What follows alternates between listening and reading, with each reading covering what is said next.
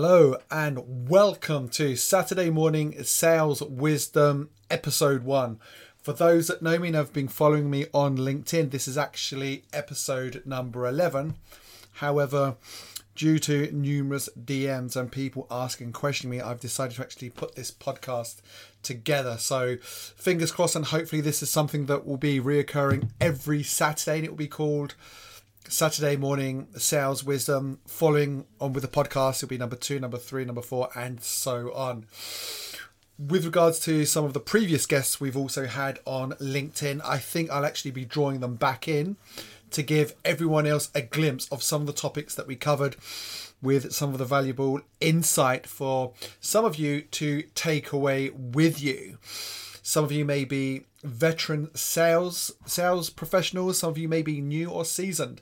Either way, there's something here for everyone to take home with them and also apply to their day-to-day sales process, whether it's developing a business, generating leads, booking appointments, or getting a prospect stroke client across the finish line and getting them to sign the dotted line. For those of you that don't know me, my name is Oliver Reed, and I've been in sales for over twenty years. That's new business development. Not only have I worked for a variety of I T security vendors in the City of London, I also have a background on information security. That's solution sales.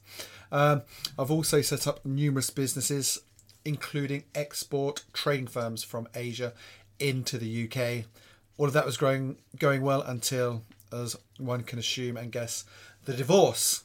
Anyhow, today's topic is keeping your head cool during a sale. Now, for those on LinkedIn, you'd probably see the title called Staying Professional During the Sale.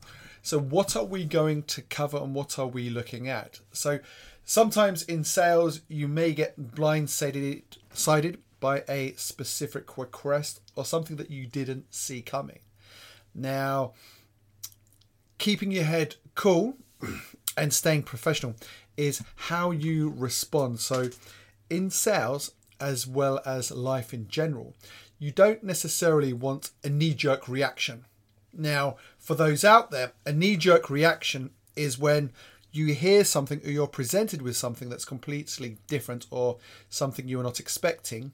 And instead of taking your time to respond and react accordingly, you have a knee-jerk reaction, which means you respond and react in a way that may not may not be necessarily advantageous for you. Now, that doesn't just necessarily mean sales. That could mean things in your personal and professional life too. So what were you looking at? What might some prospects or clients bring up during the sales processes that may actually throw you off? Now, as with this particular pod, as with this podcast, you will hear some practical news and practical advice that you can actually implement into your working environment stroke sales process. So some of the things that might be brought up, especially when you might be about to cross the line, is pricing. Now, this can hurt. This can hurt you a lot, especially if you've gone through the requirements capture process, captured all the requirements, you've had meetings with numerous decision makers and all of those people involved in the purchase of your product or service, and right at the very end they hit you with, "We like you, we want to go ahead with you, however your price is a little too expensive." Now, some sales professionals, both seasoned and new, will sometimes throw in a discount almost immediately. And one of the biggest sins ever is to offer a discount without the client even asking, which is something you don't really want to do. So if, say, for example, the price does come up and you are told that your pricing is a little too expensive, well, you could say in theory, I'll give you a few solutions here. You could say in theory, one, offer them a particular discount with the promise of getting them to, to purchase your services in the future at full cost. So in this theory, you could actually be locking them into a contract. So price is too high. Okay, I understand it. Maybe business is slow. Um, I could give you X percent off. However, moving forward, I would like a signed contract from you that for the next two years, you will be taking on board our services at full price. This is just an example. So it puts you in a position of where you're not necessarily showing any form of weakness. It's that you understand the current situation. Maybe things are bad uh, for them, and that, yeah, you would still like to work with them and grow their business. However, in order to in order to offer them the best service available, you would still need to be compensated in the future. So keeping your head cool, it doesn't necessarily mean offer a discount immediately. It could mean working with them. If the cost is too high, okay, well, what are they looking to offer? And importantly, who else have they been speaking to? Now, say, for example, they've been speaking to a competitor of yours that does undercut, undercut you at a considerable amount. That's fine. I would potentially say to them, if they weren't happy with my offering, I would actually advise the clients to move on. I would say, it's unfortunate we can't work together. Uh, it would be great. However, if, say, for example, they were just looking at a particular X amount off, they best go work with your competition. Um, it's, it's a shame and it's a waste of time. But the difference here is you're not necessarily screaming and shouting and panicking. That's the last thing you want. And I have seen, and I am talking through experience, I have seen seasoned and more experienced sales professionals just flip. All of a sudden, we're about to cross the finish line, and the clients, for whatever reason, they decide to bring the cost up at the last minute. Maybe there was a cut in the finance department. However, the individual I was working with didn't handle it professionally.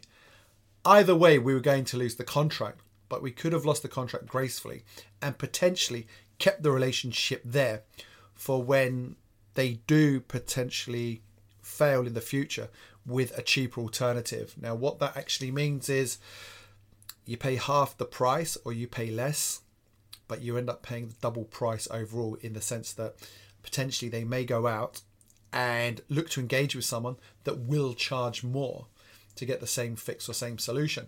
So keeping your head cool, don't have a knee-jerk reaction. Uh, other things clients may bring up would be the T's and C's. They may not necessarily be happy with what you're putting in your terms and conditions. Now, that could be, say, for example, it could be the length of time with regards to payment. It could be potentially you locking them into managed services. So it's not necessarily just a product or solution that you're offering. You could be trying to bolt something on. Again, it's just sitting down with, with the clients, talking, explain to them what it is that they're actually getting involved in, how the process works, how the solution works, and why and how potentially there are additional add-ons in the T's and C's. What you ideally want to do is just keep everything transparent. So if you're transparent and they're happy with the way things are moving, this isn't something that should necessarily come up. It does sometimes come up, but again, it's keeping that knee-jerk reaction. Now, one of the things I would say you do want to keep away from is when the professional relationship overlaps with a personal relationship.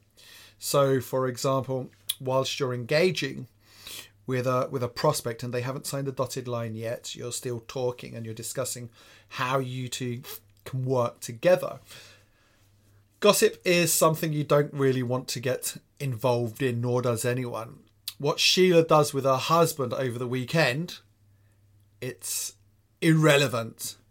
Uh, now, what I am going to say is, when these situations do come up, that you don't just fully rebuff or dismiss the person, you know, feeding you this noise, nor would I say should you engage in it. Uh, listen to what they have to say, and through a variety of means or methods, draw them back to the topic of the conversation, which is that you're here to help them grow their business or relieve them of something that they've been struggling with for a period of time. Um, it can be very easy to get distracted, and you might be wanting to know, oh, what else does Sheila's husband do at the weekend? Who else are they seeing? It can be very easy to do that. However, that is the last thing you want to be doing, because it doesn't necessarily put you in a professional spotlight. So avoid it. Draw them back to the topic of conversation. Don't get, don't go off-piste with them.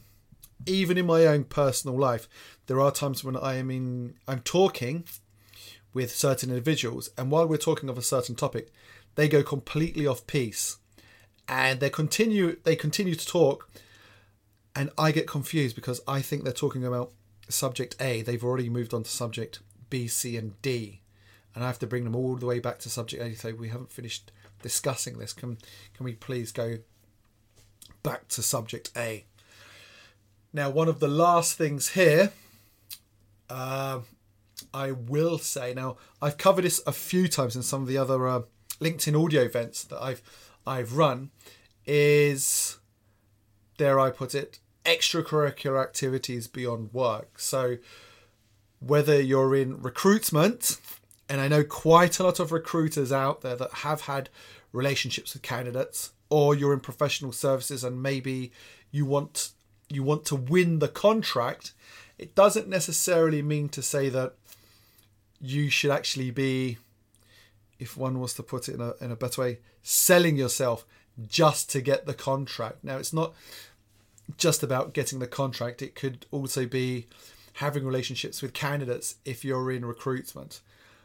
I am a firm believer of keeping everything above board and being professional, because in the long run, if you maintain a certain level of standards and professionalism about yourself, that will carry, carry a lot more weight in the future for your own personal growth and also your own business.